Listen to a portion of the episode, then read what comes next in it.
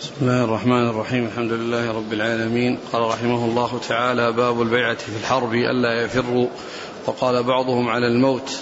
لقول الله تعالى لقد رضي الله عن المؤمنين إذ يبايعونك تحت الشجرة. قال حدثنا موسى بن إسماعيل. قال حدثنا جويرية عن نافع. قال قال ابن عمر رضي الله عنهما رجعنا من العام المقبل فما اجتمع منا اثنان على الشجرة التي بايعنا تحتها. كانت رحمة من الله. فسألت نافعا على أي شيء بايعهم على الموت. قال لا بايعهم على الصبر. بسم الله الرحمن الرحيم. الحمد لله رب العالمين. وصلى الله وسلم وبارك على عبده ورسوله نبينا محمد وعلى آله وأصحابه أجمعين. يقول الإمام البخاري رحمه الله باب البيعة في الحرب ألا يفروا وقال بعضهم على الموت. باب البيعة في الحرب على ألا يفروا وقال بعضهم على الموت. يعني أن بيعة رسول الله صلى الله عليه وسلم لأصحابه جاء في بعض الأحاديث أنها على الموت وجاء في بعضها أنهم ألا أنهم لا يفرون وإنما يصبروا يصبرون ولا يفرون. ولا تنافي بينهما فإنهم بويعوا على الصبر ولو أدى بهم ذلك إلى الموت. بويعوا على الصبر ولو أدى بهم ذلك إلى الموت. يعني أنهم يصبرون ولا يفرون ولو أدى بهم ذلك إلى الموت. فإذا كل كل منهما صحيح والجمع بينهما على أن البيعة على الصبر وعدم الفرار ولو أدى بهم ذلك إلى الموت. وليست البيعة على أنهم يعني يذهبون ولا يعودون. فإن الصبر يمكن أن يكون معه حصول الموت ويمكن أن يكون معه النصر وتحصل السلامة. ولكن أمروا بأن يصبروا ولا يفروا ولو أدى بهم ذلك إلى الموت. ثم قال قول الله تعالى لقد رضي الله عن المؤمنين إذ يبايعونك تحت الشجرة. لقد رضي الله عن المؤمنين إذ يبايعونك تحت الشجرة. لقد رضي الله عن المؤمنين إذ يبايعونك تحت الشجرة. هذه في أهل بيعة الرضوان رضي الله تعالى عنهم وأرضاهم الذين بايعوا الرسول عليه الصلاة والسلام تحت الشجرة. وكان وكانوا وفوا يعني وعزموا على أن ينفذوا ويحققوا ما بايعوا عليه ولكنه تم الصلح والاتفاق بين النبي صلى الله عليه وسلم وكفار قريش على أن يرجعوا هذه السنة وأن يعودوا من السنة القابلة ويأتوا ويأتوا بعمرة في السنة القادمة. وهذه التي جاءوا من أجلها حصل الاتفاق على الرجوع. فالرسول صلى الله عليه وسلم حل وحل الصحابة ورجعوا كما هو معروف في قصة الحديبية. نعم. عن ابن عمر رضي الله عنهما قال رجعنا من العام المقبل فما اجتمع منا اثنان على الشجرة التي بايعنا تحتها كانت رحمة من الله. فسألت نافعا على أي شيء بايعهم على الموت قال لا بايعهم على الصبر. ثم ذكر هذا الحديث عن النبي صلى الله عليه وسلم أن أن الصحابة رضي الله تعالى عنهم وأرضاهم لما رجعوا في السنة القادمة لأداء عمرة القضاء التي حصل اتفاق بين رسول الله صلى الله عليه وسلم وبين الكفار وكانوا لم يجدوا أو لم يعرفوا هذه الشجرة التي حصلت البيعة تحتها فلم يتفق اثنان على تعيينها وأن يقولوا هذه هي وإنما كانت أخفاها الله عز وجل عليهم أخفاها الله عز وجل عليهم فلم يعرفوها وكان ذلك رحمة من الله عز وجل لأنهم لو عرفوها لحصل التعلق بها. لحصل التعلق بها وترتب على ذلك مفسدة وترتب على ذلك مضرة ولكنها أخفيت عليهم وقال إنها رحمة. يعني قيل إن إخفاءها كان رحمة لهم حتى لا يحصل شيء يؤثر على يعني على عقائدهم. وقيل إنها موضع رحمة وأن الله عز وجل رحم عباده وتمت البيعة تحت تلك الشجرة فيكون الرحمة إما أن يراد بها أنها موضع رحمة وأن و ولكن الله عز وجل أخفاها عليهم حتى لا يحصل منهم يعني شيئا آه، يفتتنون به بسبب معرفتهم هذه الشجرة ومكان البيعة. ف وأما ما جاء أن أن عمر رضي الله عنه أنها أنه قطعها فليس المقصود من ذلك حقيقته حقيقتها وإنما قد يكون بعض الناس فهم أنها أنها هذه الشجرة المعينة والتي آه، صار يفتتن بها بعض الناس فقطعها رضي الله تعالى عنه وأرضاه.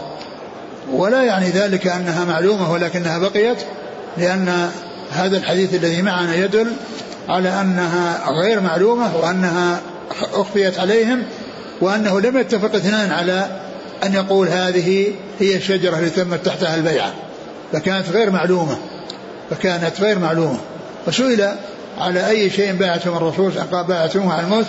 قال على على الصبر. نعم قال على الصبر. قال على الصبر يعني في الحرب وعدم آه، آه، الفرار. ولكن جاء في بعض الروايات ذكر آه، ذكر البيع على الموت ومعناها كما كما كما كما ذكرت أنهم ولو أدى بهم ذلك إلى الموت. يعني يصبروا ولو أدى بهم ذلك إلى الموت. لا أنهم يعني يحصل لهم الموت وأنهم لا يرجعون أحياء بل يعني يرجعون أموات. ليس هذا هو المقصود. نعم. قال حدثنا موسى بن إسماعيل عن جويرية موسى بن إسماعيل تبوذكي وجويرية بن أسماء. عن نافع عن ابن عمر. نعم. قال حدثنا موسى بن إسماعيل قال حدثنا وهيب قال حدثنا عمرو بن يحيى عن عباد بن تميم عن عبد الله بن زيد رضي الله عنه أنه قال لما كان زمن الحرة أتاه آت فقال له إن ابن حنظلة يبايع الناس على الموت فقال لا أبايع على هذا أحدا بعد رسول الله صلى الله عليه وسلم. ثم ذكر هذا الحديث الذي فيه عن عن عن عبد الله بن زيد عبد الله بن زيد بن عاصم المازني رضي الله عنه أنه بلغه أن الناس يبايعون عبد الله بن حنظله يعني يوم الحرة على الموت فقال لا أبايع على ذلك أحدا بعد رسول الله صلى الله عليه وسلم. وهذا يفهم منه أنهم بايعوا الرسول صلى الله عليه وسلم على الموت وأنهم لا يفعلون ذلك مع مع مع أحد غير رسول الله صلى الله عليه وسلم. وأن هذا هذه بيعة خاصة يعني على على على الموت. ومعنى كما كما تقدم يعني أنهم يصبرون ولو أدى بهم ذلك إلى الموت ولو أدى بهم ذلك إلى الموت. اذا جاء في هذا الحديث المبايعة على الموت وفي الحديث السابق المبايعة على الصبر وليس على الموت والجمع بينهما بأن يقال أنهم بايعوه على الفرار ولو أدى بهم ذلك إلى الموت. وعبد الله بن حنظلة يعني هذا كان من صغار الصحابة وتوفي رسول الله صلى الله عليه وسلم وعمره سبع سنوات وكان يعني عندما أهل المدينة يعني آه، نقضوا بيعة يزيد بن معاوية وحصل آه، يعني آه، البيعة يعني منهم لعبد الله بن حنظلة على حصل منهم يعني يبايعونه على على قتال على قتال أهل الشام إذا جاءوا للمدينة. ف فكان يبايعهم على الموت وقال إن هذا الذي حصل لا يصلح أن يكون إلا مع رسول الله صلى الله عليه وسلم.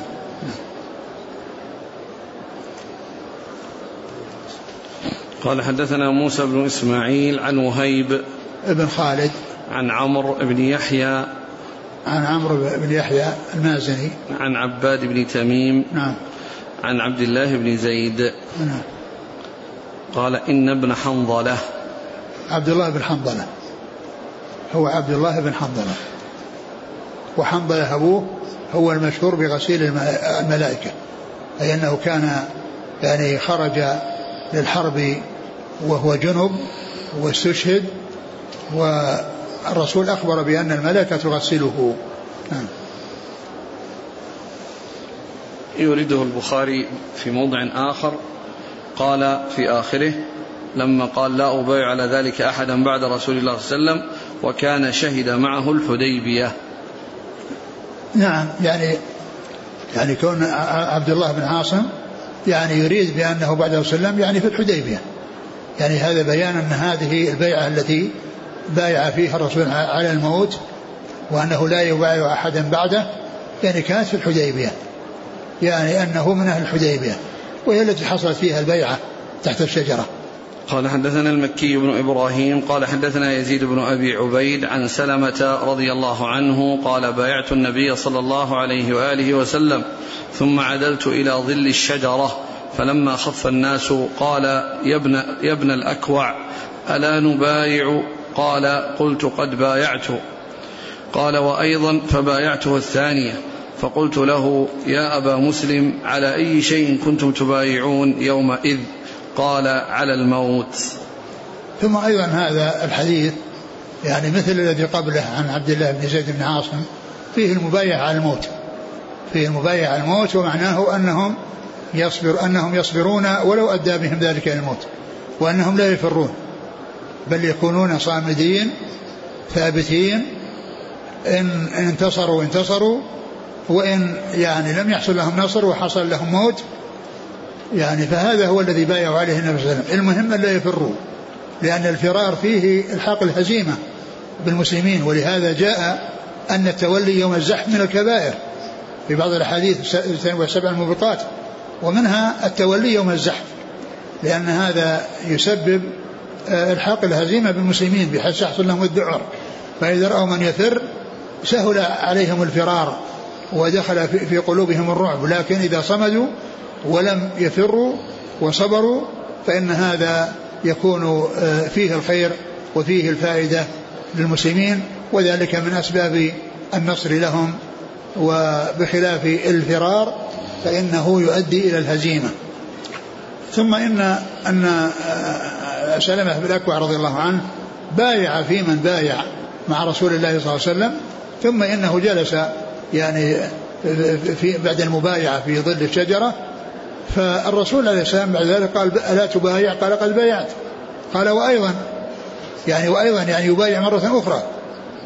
فقام وبايعه وقيل إن السبب في كون مبايعته تكررت لأنه كان شجاعا كان شجاعا وكان يعني فارسا وكان سريع العدو والجري. فأراد يعني منه ومن مثله أنه يحصل منه يعني تكرار البيعة من أجل أنه يحصل منه النكاية بالأعداء وفيه القدرة وفيه التمكن يعني بسبب شجاعته وكونه آه، فارسا وكونه يعني سريع الجري وسريع العدو فيكون يعني يجمع بين كونه فارسا وكونه راجلا وأيضا كونه يعني شجاعا. فهذا هو السبب الذي جعله أو طلب منه أنه آه، يكرر البيعة نعم. قال حدثنا المكي بن إبراهيم آه، مكي بن إبراهيم هذا من كبار شيوخ البخاري. وهذا هذا الحديث هذا الإسناد من الثلاثيات التي عند البخاري وهي ستة عشر بدون تكرار واثنان وعشرون مع التكرار. وهذا واحد منها. وهذا واحد من الاثنين وعشرين لأنه حصل التكرار يعني يعني لأنه بالتكرار تنتهي عند 22 وبعدم التكرار لا تنقص عن عن 16 لا تنقص عن 16 ف ويقال مكي ويقال المكي. يعني بالألف واللام وبدونها. مثل العباس والحسن. يقال العباس وعباس ويقال الحسن وحسن. فهذه من الأسماء التي يحصل فيها دخول الألف واللام وحذفها فالمكي ابن إبراهيم هذا اسمه من جملة هذه الأسماء التي يحصل بها دخول الألف واللام والتي تكون بدون الألف واللام وهو من كبار شيوخ البخاري الذين روى عنهم الثلاثيات. وقد روى عنه عددا من الثلاثيات. يعني هذا الحديث وغيره. نعم. عن يزيد بن أبي عبيد. يزيد بن أبي عبيد هو مولاه. يعني يزيد هو مولى مولى سلمة. لأنه يرى يعني آه، ذاك المكي تابع تابعي ويزيد بن عبيد تابعي وسلمة ذاك صحابي. فاجتمع فيه آه، رجل من الصحابة ورجل من التابعين ورجل من أتباع التابعين. ويزيد بن بن أبي عبيد هو مولى سلمة بن الأكوع. وسلمة بن الأكوع رضي الله عنه صاحب رسول الله صلى الله عليه وسلم وهو المعروف بشجاعته وبسبقه يعني على رجليه وعلى فرسه. نعم. قال حدثنا حفص بن عمر قال حدثنا شعبة عن حميد قال سمعت أنس رضي الله عنه يقول كانت الأنصار يوم الخندق تقول نحن الذين بايعوا محمدا على الجهاد ما حيينا أبدا فأجابهم النبي صلى الله عليه وسلم فقال اللهم لا عيش إلا عيش الآخرة فأكرم الأنصار والمهاجرة. ثم ذكر هذا الحديث عن عن أنس. عن أنس رضي الله عنه أنهم كانوا يوم الخندق. نعم. يوم الخندق يقولون نحن الذين بايعوا محمدا على الهدى على الجهاد محمدا على على الجهاد ما على الجهاد ما بقينا أبدا. نحن الذين بايعوا محمدا محمدا على الجهاد ما بقينا ما بقينا أبدا.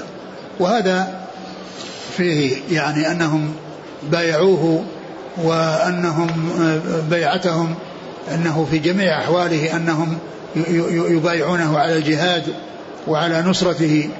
و ولا شك أن أن أن أنهم من أولى الناس بالمصابرة وعدم الفرار رضي الله تعالى عنهم وأرضاهم. وهذا يعني يفيد المبايعة على الجهاد و وأنهم يعني يستمرون على ذلك يعني ما بقوا. نعم. قال حدثنا حفص بن عمر نعم. عن شعبة عن حميد حميد بن أبي حميد. عن أنس. نعم. الرسول صلى الله عليه وسلم كان يقول اللهم لا عيش إلا عيش الآخرة فأكرم. هنا فأكرم الأنصار فأكرم والمهاجرة الأنصار والمهاجرة. نعم.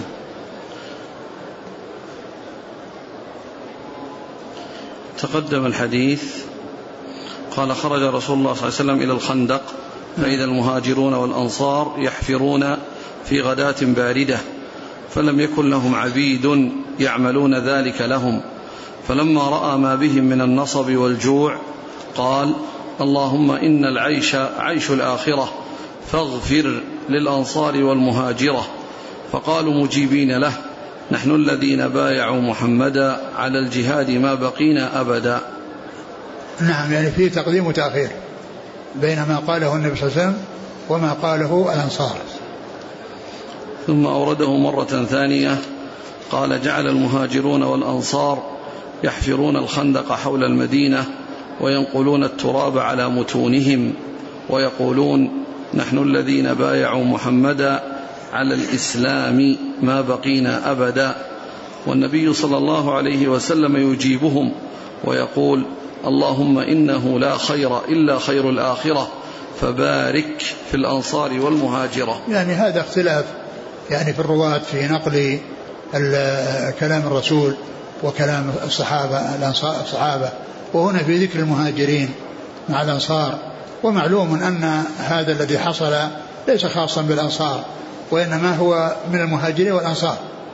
ومن المعلوم أن الأنصار أن المهاجرين أفضل من الأنصار وعندهم ما عند الأنصار وزيادة لأن الأنصار عندهم النصرة والمهاجرون عندهم النصرة والهجرة. ولهذا كان المهاجرون أفضل من الأنصار لأنهم جمعوا بين الهجرة والنصرة والأنصار ليس عندهم إلا النصرة. والأنصار عندهم النصرة ولهذا ذكر الله عز وجل جمع المهاجرين بين الهجرة والنصرة في سورة في آية سورة الحشر للفقراء المهاجرين الذين يخرجون من ديارهم وأموالهم يبتغون فضلا من الله ورضوانه وينصرون الله ورسوله. فذكر في الأول وصفهم بالهجرة وفي الآخر وصفهم بالنصرة. نعم. قال حدثنا إسحاق بن إبراهيم أنه سمع محمد بن فضيل عن عاصم عن أبي عثمان عن مجاشع رضي الله عنه أنه قال أتيت النبي صلى الله عليه وآله وسلم أنا وأخي فقلت بايعنا على الهجرة. فقال مضت الهجرة لأهلها. فقلت على ما تبايعنا قال على الإسلام والجهاد. ثم ذكر حديث مجاشع بن مسعود رضي الله عنه أنه قدم وأخوه وقالوا يعني بايعنا يا رسول على الهجرة.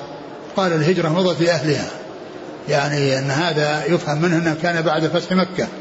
ومعلوم أن فتح مكة بعد فتح مكة قال الرسول صلى الله عليه وسلم لا هجرة بعد الفتح ولكن جهاد ونية. لا هجرة بعد الفتح ولكن جهاد ونية. فلم يبايعهم على الهجرة لأن الهجرة انتهت.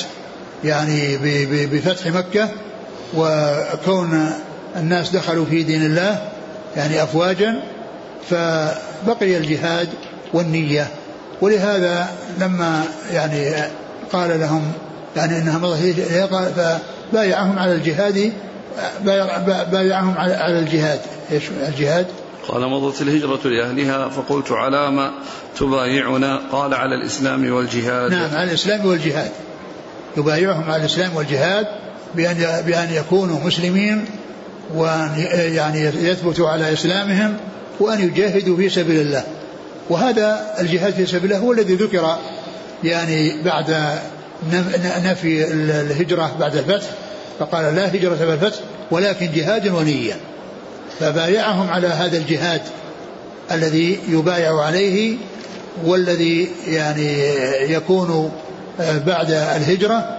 وأما بعد فتح مكة وأما قبل ذلك فتكون فتكون المبايعة على الهجرة كما كان النبي صلى الله عليه وسلم يبايع أصحابه ولكنه بعد فتح مكة قال لا هجرة ولا فتح. ومر بنا قصة الرجل الأعرابي الذي جاء إليه وسأله عن الهجرة فقال إن شأن الهجرة عظيم فهل لك إبل وتؤدي حقها وتحلبها عند عند ورودها الماء وتؤدي زكاتها. قال نعم. قال اعمل من وراء البحار من وراء المدن يعني في الفلاة ولن يترك الله من عملك شيئا. وقد مر أن الرسول صلى الله عليه وسلم يعني لعله خشي أنه يرجع عن هجرته ويرجع إلى باديته فأرشده إلى أن يبقى على ما هو عليه. نعم. قال حدثنا إسحاق بن إبراهيم بن راهوية عن محمد بن فضيل. بن غزوان. عن عاصم. عاصم بن سليمان الأحول. عن أبي عثمان. النهدي. عن مجاشع. بن مسعود. السلمي. نعم. سيأتي الحديث وفيه ذكر اسم أخيه. قال عن مجاشع بن مسعود قال جاء مجاشع بأخيه مجالد بن مسعود. مجالد نعم. إلى النبي صلى الله عليه وسلم فقال هذا مجالد يبايعك على الهجرة. فقال لا هجرة بعد الف... لا هجرة بعد فتح مكة ولكن أبايعه على الإسلام.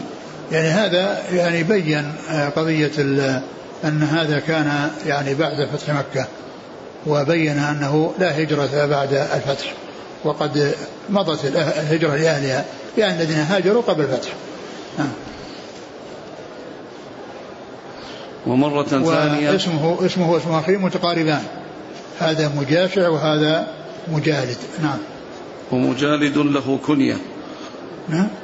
مجالد نعم. له كنية. نعم. سيأتي الحديث مرة ثالثة. قال مجاشع. أتيت النبي صلى الله عليه وسلم بأخي بعد الفتح. قلت يا رسول الله جئتك بأخي لتبايعه على الهجرة. قال ذهب أهل الهجرة بما فيها. فقلت على أي شيء تبايعه؟ قال أبايعه على الإسلام والإيمان والجهاد. نعم. فلقيت أبا معبد بعد. كنية مجالد. نعم. وكان أكبرهما. فسألته فقال صدق مجاشع. نعم. ومرة رابعة قال مجاشع انطلقت بأبي معبد إلى النبي صلى الله عليه وسلم ليبايعه على الهجرة. قال مضت الهجرة لأهلها أبايعه على الإسلام والجهاد. فلقيت أبا معبد فسألته فقال صدق مجاشع. وقال خالد عن أبي عثمان عن مجاشع أنه جاء بأخيه مجالد. الكنية في الأول إيش كان؟ أبو معبد. الأولى؟ أي الأولى والأخيرة؟ كلها. نعم نعم. يعني في الحديث الأول والثاني كلها معبد؟ نعم. نعم. قال رحمه الله تعالى باب من أخذ بالركاب ونحوه. قال حدثني إسحاق قال أخبرنا عبد الرزاق قال أخبرنا معمر عن همام عن أبي هريرة رضي الله عنه أنه قال قال رسول الله صلى الله عليه وسلم كل سلامة من الناس عليه صدقة. كل يوم تطلع فيه الشمس يعدل بين الاثنين صدقة. ويعين الرجل على دابته فيحمل عليها أو يرفع عليها متاعه صدقة. والكلمة الطيبة صدقة وكل خطوة يخطوها إلى الصلاة صدقة ويميط الأذى عن الطريق صدقة. ثم ذكر باب الأخذ بالركاب ونحوه. يعني الأخذ بالركاب ونحوه. يعني نحوه يعني مما فيه إعانة. يعني لغيره سواء بحمل متاعه على رأسه أو على بعيره أو حمله للإنسان على بعيره يعني يحمل يعينه في حمله على بعيره أو حمل متاعه على بعيره أو حمل متاعه على رأسه. يعني كل ذلك يدخل يعني في الإعانة. والركاب يعني هو المراد بها الإبل. ولهذا جاء في القرآن فما فما أوجفتم عليه من خير ولا ركاب. الركاب هي الإبل. وكذلك الحديث الذي مر بنا قريبا الذي قال فيه الرسول صلى الله عليه وسلم أن أن المفطرين أثاروا الركاب ويعني قاموا بخدمة إخوانهم الصائمين فقال أثاروا الركاب يعني أثاروا الإبل. أثاروا الإبل فيكون يعني أخذ بركابه يعني بكونه مسكها له حتى لا يعني لا, لا حتى لا تنطلق وحتى لا تذهب يعني لصاحبها وأخذ بخطامها أو أنه أعانه يعني بأي نوع من أنواع الإعانة آه الذي هو عبر عنه البخاري بقوله ونحوه يعني آه نحو الأخذ بالركاب يعني نحو الأخذ بالركاب من كونه يحمل متاعه أو يحمله على دابته. ثم ذكر هذا الحديث عن النبي صلى الله عليه وسلم قال كل سلامة من الناس عليه صدقة. كل سلامة من الناس عليه صدقة. السلامة سبق أن مر أن المقصود به مفاصل الإنسان أنها مفاصل الإنسان وأنها تتحرك وكلما تحركت في طاعة فإن الإنسان مأجور على ذلك. كلما تحركت المفاصل الإنسان سواء مفاصل يده أو مفاصل يعني رجليه أو مفاصل يعني ظهره. فكل فكل المفاصل التي يتكون منها جسم الإنسان والتي آه، تفصل بين العظام والتي يعني يحصل الحركة يعني بسببها فإنه إذا استعملها في أي طاعة لله عز وجل فإنها صدقة. وقد تكون صدقة منه على نفسه وقد تكون منه صدقة على غيره. فإذا استعملها في الصلاة كان صدقة منه على نفسه. وإذا استعملها في في الصدقة أو استعملها في الإعانة على الركاب أو استعملها في أي شيء فيه يعني تعدي النفع من منه إلى غيره فإن هذا يكون صدقة منه على نفسه وصدقة منه على غيره. صدقة منه على نفسه أنه أحسن إلى غيره وصدقة على غيره أنه وصل إليه الإحسان وأنه حصلت له الإعانة. ولهذا جاء في بعض الأحاديث لما ذكر يعني هذه الأمور التي يكون بها آه، آه، أنها من السلامة آه، قال ويجزي عن ذلك ركعتان من الضحى. يعني إذا ما حصل منه هذه الأمور فإن ركعتين من الضحى في كل يوم يعني تجزي عن ذلك وتكفي عن ذلك. وذلك أن أن الصلاة فيها حركة جميع جميع الأعضاء. فيها حركة جميع الأعضاء. فيعني يحصل بها حصول ذلك الأجر الذي أخبر به الرسول صلى الله عليه وسلم من الصدقة على السلامة أي من السلامة في كل مفصل من مفاصل الإنسان. نعم. الحديث كل من الناس عليه صدقة. كل يوم تطلع فيه الشمس يعدل بين الاثنين صدقة. كل يوم تعدل في تطلع فيه الشمس يعني كل يوم وقل تطلع فيه الشمس يعني يعني وصف يعني لليوم وأن وأنه يعني آه، يوم معين أو كل في كل يوم. ومعلوم أن الشمس تطلع في كل يوم. كل يوم تطلع فيه الشمس تعدل بين اثنين صدقة.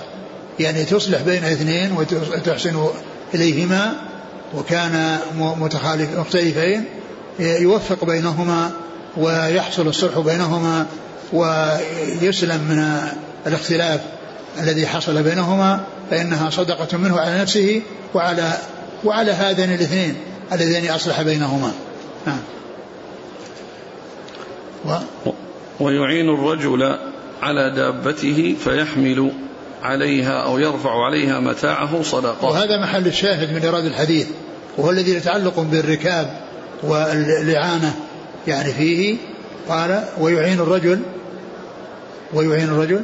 على دابته ويعين الرجل على دابته يعني بحيث يعني يمسكها حتى لا تفر أو حتى لا يحصل منها الذهاب بسرعة فيتضرر الراكب أو يحمل يحمله عليها بأن يعني آه، يساعده في أن يركب على البعير وهو واقف أو يحمل متاعه على البعير يعني سواء هو البعير بارك أو أو قائم.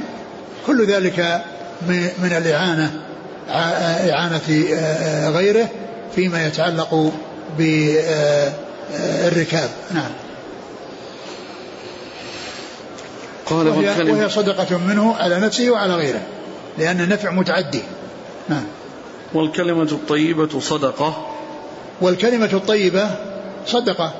يعني كون الإنسان يتكلم مع غيره بكلمة طيبة فإنها صدقة منه على نفسه وعلى غيره. ولهذا الرسول صلى الله عليه وسلم جاء في بعض الأحاديث الصحيحة قال اتقوا النار ولو بشق ثمرة فمن لم يجد فبكلمة طيبة. من لم يجد بكلمة طيبة يعني معناه إن كان عنده شيء يعطيه. وإن كان ما عنده شيء يتكلم معه بكلام طيب. يعني يسر يعني ذلك الشخص. يعني إن حصل له آه، شيء يعطيه إياه فهذا خير. وإن لم يحصل منه ولكنه خاطبه ورده بكلام حسن واعتذر له بعذر حسن فإن ذلك أيضا يعتبر صدقة. لأن فيه إدخال إدخال السرور عليه. وأنه لو كان متمكنا لا وصل أو فهم أي هذا الإنسان أنه لو كان متمكن لوصل إليه إحسانه ولكنه لم يكن متمكنا فاعتذر بعذر وبكلام جميل آه، آه، فيكون في ذلك أيضا صدقة منه على نفسه وعلى غيره. نعم.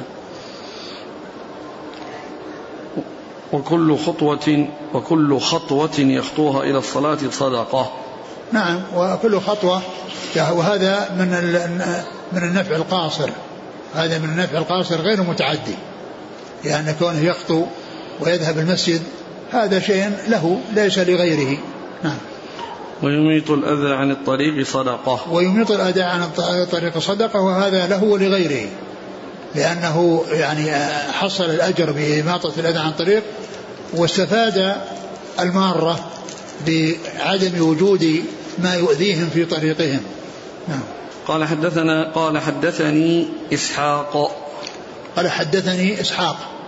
يعني كلمة حدثني هذه يؤتى بها إذا كان الحديث حصل له وحده ما أحد شاركه. وأما إذا شاركه فإنه يذكر يأتي بعبارة تشمله وتشمل غيره فيقول حدثنا. وقد يعبر الإنسان يعني بكلمة حدثنا ولو كان وحده. ولكن آه، يتكرر يعني ذكر حدثني وحدثنا وحدثني لا شك أنه وحده وليس معه يعني غيره. وأما حدثنا فيمكن أن يكون عبر بهذه العبارة وهو واحد ويمكن أن يكون شاركه غيره فأشار إلى آه، حصول التحديث له ولغيره.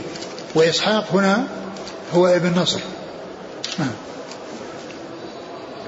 عن عبد الرزاق ابن همام الصنعاني عن معمر بن راشد الأزدي عن همام بن منبه عن أبي هريرة نعم طيب هو الآن قال أشبه بسياقي ها؟ هو الحافظ ذكر الأمرين ها؟ في إسحاق أيوه إسحاق ابن نصر والثاني من هو؟ ابن منصور ها؟ ابن منصور ها؟ وقال عن الثاني وهو أشبه بسياقه هنا فليفسر به هذا المهمل هنا. اللي هو منصور؟ نعم. والثاني؟ ها؟ ف- الثاني يقول- منصور؟ لا لا. أي ثناء؟ يقول أقرأ عليك الكلام. يقول عن إسحاق غير منسوب. إيه؟ تقدم في باب فضل من حمل متاع صاحبه في السفر عن إسحاق بن نصر عن عبد الرزاق. لكن سياقه مغاير لسياقه هنا. وتقدم في الصلح عن إسحاق بن منصور عن عبد الرزاق مقتصرا على بعضه وهو أشبه بسياقه هنا فليفسر به هذا المهمل هنا. يعني كونه جاء عنه مختصر والسياق واحد يعني إن هذا يعني يرجح يعني كون إسحاق بن منصور هو الذي أهمل هنا فلم ينسب. عن عبد الرزاق عن معمر عن همام عن أبي هريرة. آه، نعم. قال رحمه الله تعالى باب السفر بالمصاحف إلى أرض العدو وكذلك يروى عن محمد بن بشر عن عبيد الله عن نافع عن ابن عمر عن النبي صلى الله عليه وسلم وتابعه ابن إسحاق عن نافع عن ابن عمر عن النبي صلى الله عليه وسلم وقد سافر النبي صلى الله عليه وآله وسلم وأصحابه في أرض العدو وهم يعلمون القرآن. قال حدثنا عبد الله بن مسلمة عن مالك عن نافع عن عبد الله بن عمر رضي الله عنهما أن رسول الله صلى الله عليه وسلم نهى أن يسافر بالقرآن إلى أرض العدو.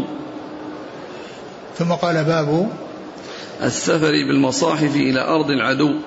وفي بعض, بعض النسخ. وفي بعض النسخ كراهية. كراهية السفر.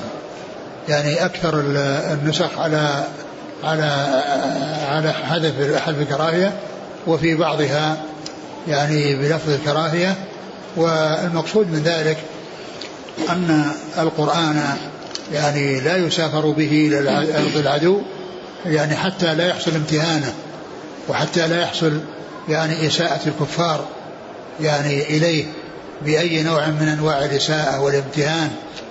و آه، فترجم يعني بهذه الترجمة وحتى أيضا قضية عدم الكراهية لا تعني يعني أنه يسافر به.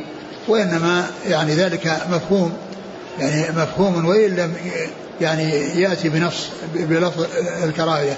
لكنه جاء في بعض الأحاديث يعني ما يدل على أن السبب في ذلك هذا ال- ال- ال- المحذور الذي هو إهانته أو التعرض لإهانته بأن يعني قال آه، مخافة مخافة يعني في, في بعض الأحاديث مخافة أن يهان. إيش؟ يهان مخافة أن يهان آه، آه، الترجمة با- باب السفر. السفر بالمصاحف إلى أرض العدو. نعم. وبعدين؟ قال وكذلك يروى عن محمد بن بشر. وكذلك يروى يعني هذا ال- الذي جاء في المتن الإشارة إلى هذا الذي جاء في المتن وهو السفر يعني إلى أرض العدو. يعني معنى كراهيته. يعني وكذلك جاء يعني الذي هو هذا هذا ال- الذي جاء في الباب أو الترجمة جاء عن وكذلك جاء عن قال وكذلك يروى عن محمد بن بشر. وكذلك يروى وكذلك يروى عن محمد بن بشر. نعم. عن عبيد الله عن نافع عن ابن عمر وتابعه ابن إسحاق عن نافع عن ابن عمر. يعني أن هذا الذي جاء في المتن يعني جاء يعني من من هاتين الطريقين. اللي جاء في الترجمة. نعم اللي هو نعم اللي في الترجمة. يعني من, هذين الطريقين فاذا آه، ترجم وأشار إلى الترجمة. ترجم بشيء وأشار إلى الذي في الترجمة وهو حكم السفر بالقرآن إلى أرض العدو. ومن المعلوم أن السفر بالقرآن يعني كان يعني مقصود به الشيء المكتوب. ومعلوم أن القرآن كان يكتب في عهد رسول الله صلى الله عليه وسلم ويكون في صحف وأنهم يرجعون إليها ويعني ويحفظون يعني ما يعني ما ينزل من القرآن شيئا فشيئا. كانوا وكما جاء عن ابن مسعود أنهم كانوا إذا تعلموا شيئا يعني أنهم عندما ينزل يعني يحفظون الشيء الذي نزل ثم بعد ذلك ويتعلمون ويتفقهون فيه ثم بعد ذلك يستعدون للشيء الذي للشيء الذي وراءه. يستعدون للشيء الذي وراءه فإذا فكان مكتوبا. والكتابة موجودة في عهد النبي صلى الله عليه وسلم. ف ف يعني فإذا الذي يذهبون به يعني شيء مكتوب. ولهذا قال يعني بعض العلماء قال المقصود به المصحف. يعني سواء المصحف الكامل وما هو معلوم إنه لم يكن هناك يعني آه، المصحف إنما جاء في عهد عثمان حيث جمع وكان في مصحف واحد. لكنه قبل ذلك كان في صحف في صحف متفرقة في زمنه صلى الله عليه وسلم وفي زمن أبي بكر وأما في زمن عثمان فقد كان في مصحف واحد مشتملا على القراءات. نعم. وكذلك يروى عن بشر. عن عبيد الله عن نافع بن عمر وتابعه. عبيد الله بن عمر العمري. وبشر هو محمد محمد بن بشر العبدي. محمد بن بشر نعم وتابعه ابن إسحاق عن نافع بن عمر ابن إسحاق هو محمد بن إسحاق صاحب السير محمد بن إسحاق عن عن نافع بن عمر. نعم. وقد سافر النبي صلى الله عليه وسلم وأصحابه في أرض العدو وهم يعلمون القرآن. آه يعني هذا هذه الجملة يعني يعني غير واضحة من حيث المعنى لأنه إذا كان المقصود أنه أن القرآن في حفظهم فيعني هذا هو الواقع لكن ليس فيه إشكال ولا محذور فيه وإنما المحذور في شيء يمتهن وأما الشيء الذي يكون محفوظ فهذا يعني لا لا سبيل إلى امتهانه لا سبيل إلى امتهانه. والرسول صلى الله عليه وسلم كما جاء في بعض الأحاديث يعني آه، جاء عنه المحذور وهو أن يمتهن. مخافة أن أن أن أن ينال أن ينال منه وجاء في بعضها وهذه الجملة اختلف فيها هل هي هل هي آه، هل هي مرفوعة إلى الرسول صلى الله عليه وسلم أو أنها يعني ليست من ذلك وإنما هي من قبيل المدرج. ولكنه جاء في صحيح مسلم ما يوضح أنها مرفوعة لأنه قال فإني أخشى فإني أخشى أن ينال منه العدو. يعني ف يعني عبارة فيها إضافة ذلك إلى نفسه وأن الضمير يرجع إليه. قال فإني أخشى أن ينال من العدو. فثبت بهذا أن هذه الجملة التي جاءت بدون رجوع الضمير إليه أنها ثابتة عنه كما جاءت في هذه الرواية التي في صحيح مسلم. وعلى هذا فإن المحذور هو أن يكون يعني يسيء إليه العدو لكونه يقع في أيديهم. أما الشيء الذي في الصدور ومحفوظ فإن هذا لا سبيل إليه. مثل ما قال الشاعر قال يعني العلم الإنسان الذي علمه معه في رأسه قال وكنز لا تخشى عليه لصا. وكنز لا تخشى عليه لصا خفيف الحمل يوجد حيث كنت. وكنز يعني العلم الذي معه في رأسه ما أحد يصل ما يصل إليه أحد. وإنما الناس يصلون إلى الكنوز التي في الجيوب. الكنوز التي في الجيوب وفي الأوعية يصلون إليها. وأما ما يكون في الرأس فلا سبيل إلى أحد.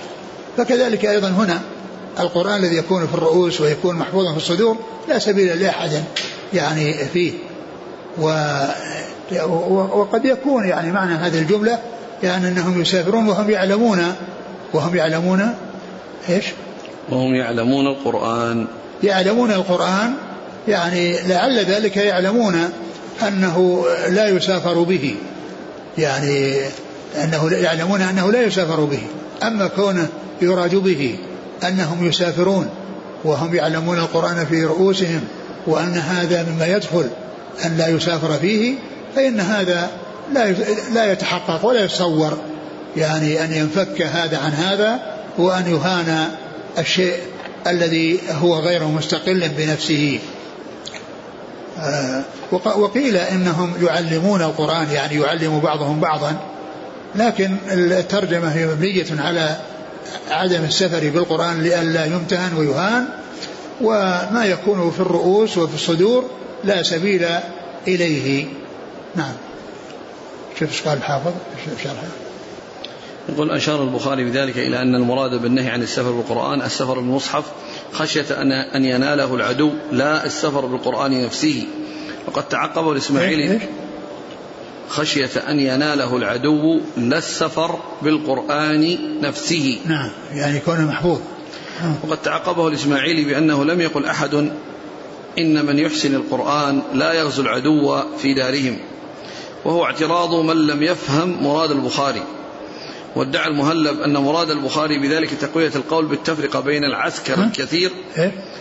أن مراد البخاري بذلك تقوية القول بالتفرقة بين العسكر الكثير والطائفة القليلة. فيجوز في تلك دون هذه. يعني والله هذا أعلم. هذا يعني معناه أن أن الذين يذهبون للغزو طائفتان.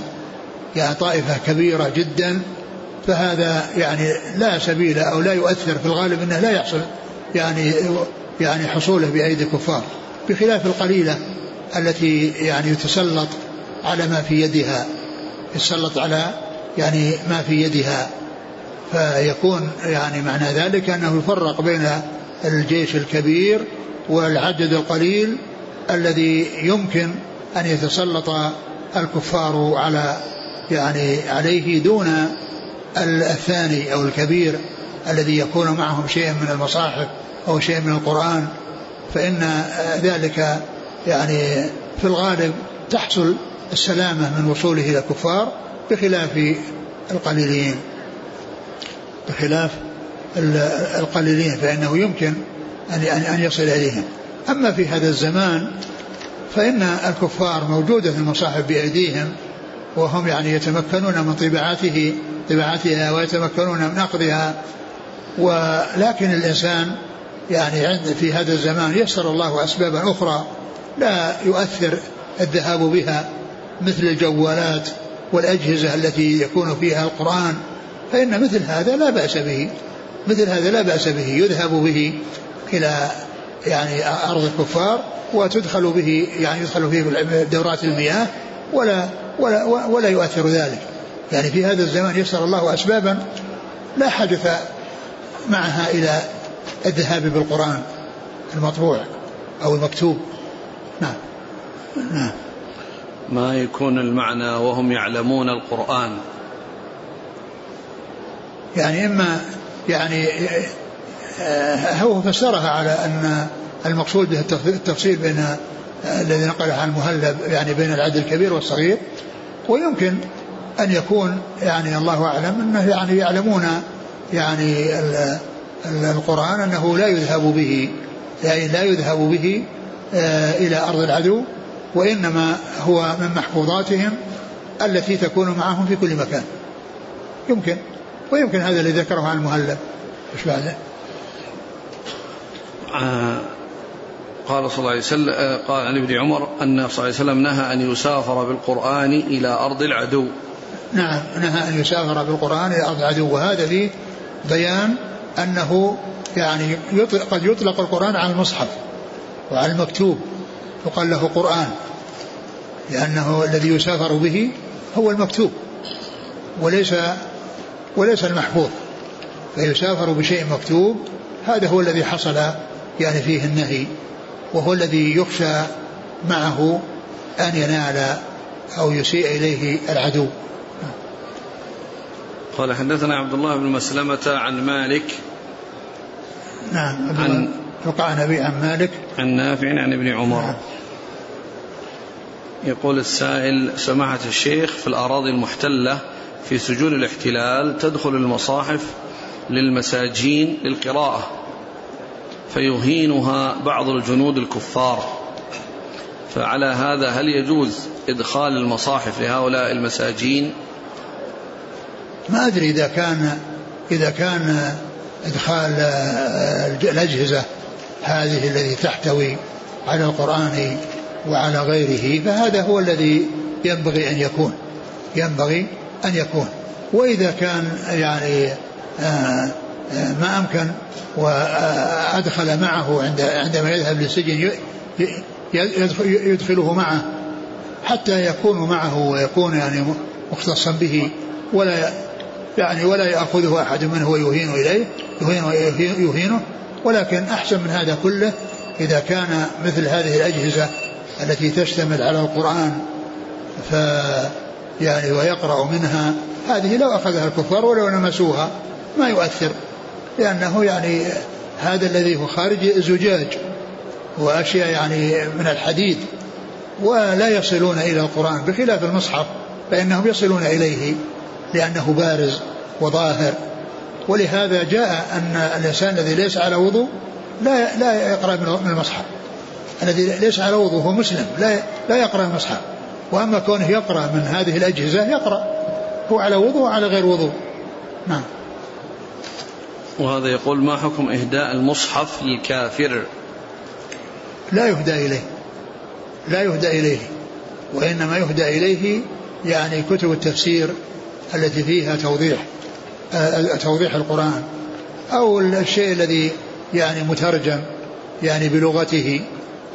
وإذا كان يعني لسانه عربي يعطى يعني شيء فيه تفسير لكن الآن الكفار يعني يصلون إلى المصاحف كما يريدون في هذا الزمان.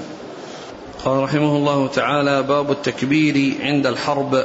قال حدثنا عبد الله بن محمد قال حدثنا سفيان عن أيوب عن محمد عن أنس رضي الله عنه أنه قال صبح النبي صلى الله عليه وآله وسلم خيبر وقد خرجوا بالمساحي على وقد خرجوا بالمساحي على أعناقهم فلما رأوه قالوا هذا محمد والخميس محمد والخميس. فلجأوا إلى الحصن فرفع النبي صلى الله عليه وآله وسلم يديه وقال الله أكبر خربت خيبر. إنا إذا نزلنا بساحة قوم فساء صباح المنذرين وأصبنا حمرا فطبخناها. فنادى منادي النبي صلى الله عليه وآله وسلم إن الله ورسوله ينهيانكم عن لحوم الحمر فأكفئت القدور بما فيها. ثم ذكر التكبير عند الحرب. لأن التكبير عند الحرب هو يعني استحضار لعظمة الله وأن الله أكبر من كل كبير وهو الذي ينصر عباده. ولو قل عددهم على أعدائهم ولو كثر عددهم لأن النصر بيد الله.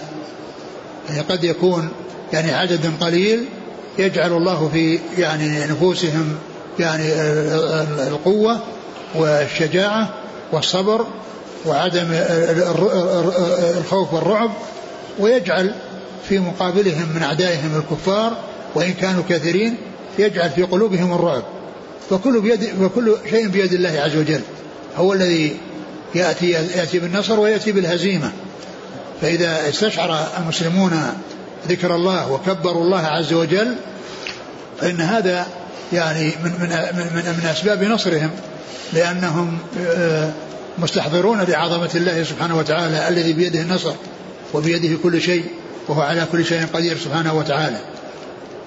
فذكر حديث هذا الحديث في في غزوة خيبر وأن النبي صلى الله عليه وسلم لما نزل خيبر قال يعني وكانوا قد خرجوا على المساح على على أكتفهم يعني المسحات التي هي عود وفي رأسها يعني الحديد. يعني يجعل آه، على كتفه بحيث يتعلق ويصير العود من الجهة الأمامية. وذاك الذي هو طرفها من الجهة الخلفية فوق كتفه. يعني ذهبوا ليشتغلوا في حروثهم ومزارعهم. فقالوا محمد والخميس. الخميس الذي هو الجيش. وقيل للخميس الجيش خميسا لأنه مكون من خمسة أجزاء. يعني مقدم يعني وسط ومقدمة ومؤخرة وميمنة وميسرة. يعني فيقال له الخميس لهذا. ثم إنهم دخلوا الحصن. فقال عليه الصلاة والسلام الله أكبر. وهذا هو محل الشاهد. هذا الحديث أورده من أجل هذه الجملة وهي الله أكبر. تكبير عند الحرب أو في الحرب. والحديث أورده البخاري في عدة مواضع يعني فيما يتعلق في الأطعمة وفي غيرها ولكنه أورده من أجل هذه الكلمة التي هي قول النبي صلى الله عليه وسلم الله أكبر. نعم. قال حدثنا عبد الله بن محمد عبد الله محمد المسندي. عن سفيان. هو بن عيينة. عن أيوب. بن أبي تميم السختياني عن محمد. عن؟ عن أنس. عن محمد. محمد. عن محمد بن سيرين. نعم. قال تابعه علي علي عن سفيان. علي بن عبد الله المديني. عن سفيان بن عيينة. نعم. رفع النبي صلى الله عليه وسلم يديه. ها؟ تابعه علي عن سفيان رفع النبي صلى الله عليه وسلم نعم رفع يديه يعني مع ذلك رفع يديه. ومعلوم أن التكبير يعني يكون ب يعني يعني يكون برفع اليدين وبدونها وأن يعني أن التكبير ليس المقصود أنه مثل ما يكبر الصلاة يعني يجعل اليدين ثم يقول الله أكبر بل إن الإنسان يكبر وهو رافع مثل ما يحصل على الصفا. فإن الصفا يكبر وهو رافع يديه ليس مثل تكبير الصلاة. يعني بأن يجعلها إلى الأمام ويقول الله أكبر وإنما يرفع يديه ويقول الله أكبر. يعني ويدعو لأن فيه تكبير وفيه دعاء. يعني فيه ذكر وفيه دعاء. نعم. ففي هذا أن أن أن أن, أن رفع اليدين يعني يكون بالتكبير يكون بالذكر وبالدعاء. نعم. قال رحمه الله تعالى باب ما يكره من رفع الصوت في التكبير.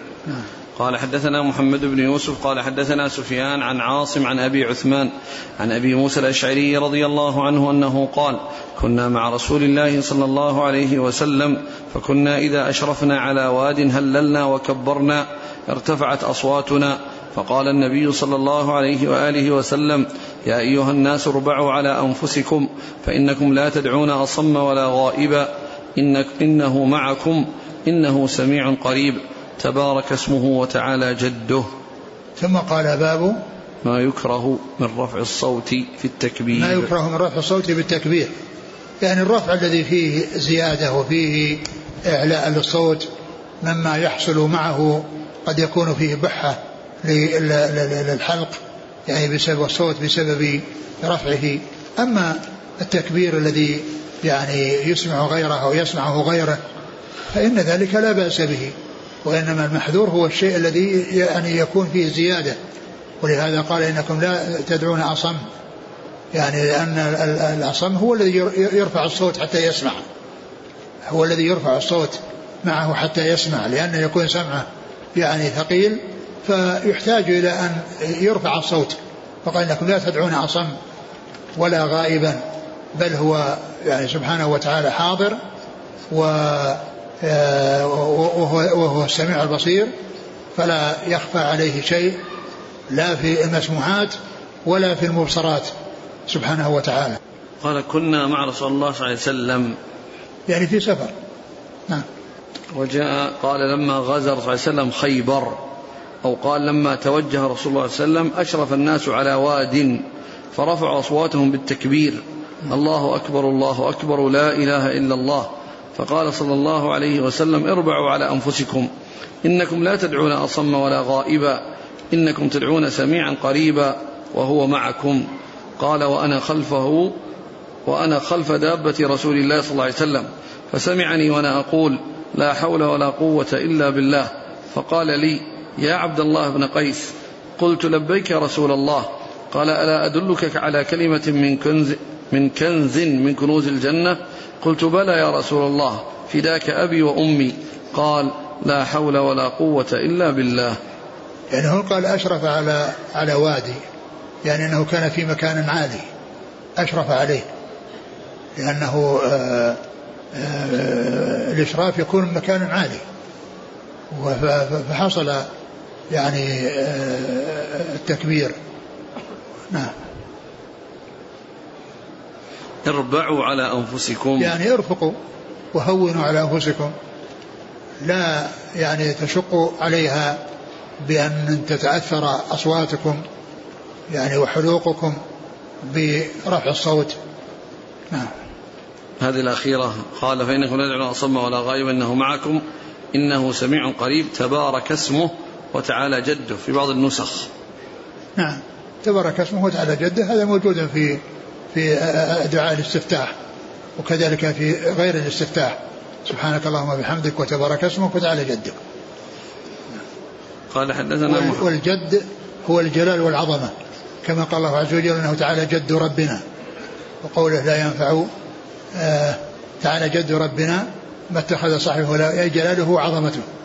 لأنه جاء في القرآن تعالى جد, جد ربنا وجاء وتعالى جدك في السنة. نعم. قال حدثنا محمد بن يوسف الفريابي. عن سفيان. هو؟ هنا في إشكال. من يروي عنه؟ عن سفيان عن عاصم. عن عاصم؟ لا هو هو هو سفيان هو يعني عاصم روى عنه سفيانان. وأما أما محمد بن يوسف روى عنه واحد. أنه الفريابي. نعم. إذا قلنا أن أنه محمد يوسف الفريابي أنه مقصود سفيان الثوري. نعم. عن عاصم. في تهذيب الكمال يعني ذكر يعني من سفيان أحدهما والغالب على ظني أنه سفيان الثوري. نعم. عن عاصم بن سليمان الأحول. عن أبي عثمان عن أبي موسى الأشعري. نعم. قال رحمه الله تعالى باب التسبيح إذا هبط واديا. قال حدثنا محمد بن يوسف قال حدثنا سفيان عن حصين بن عبد الرحمن عن سالم بن أبي الجعد عن جابر بن عبد الله رضي الله عنهما أنه قال كنا إذا صعدنا كبرنا وإذا نزلنا سبحنا. ثم ذكر هذا الحديث عن جابر قال كنا إذا صعدنا كبرنا وإذا نزلنا سبحنا.